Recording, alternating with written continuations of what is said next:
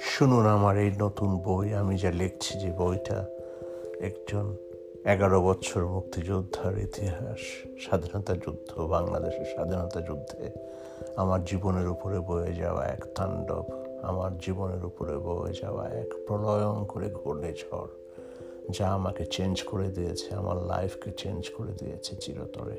সেই দুঃখ, সেই ব্যথা, সেই কষ্ট, সেই না খেয়ে থাকা সেই মৃত্যু ভয়, সে মনস্তাত্ত্বিক প্রতিক্রিয়াগুলো এবং সব কিছুর পরে যখন বাংলাদেশকে পেলাম, তার উপরে নিয়েই লেখা আমার এই বইখানা। আপনারা পড়ুন, আপনারা যদি পড়তে না পারেন, আমি এভাবে বলে বলে আপনাদেরকে পড়াবো। আশা করি আপনারা আমার এটা শুনবেন অথবা পড়বেন। ধন্যবাদ।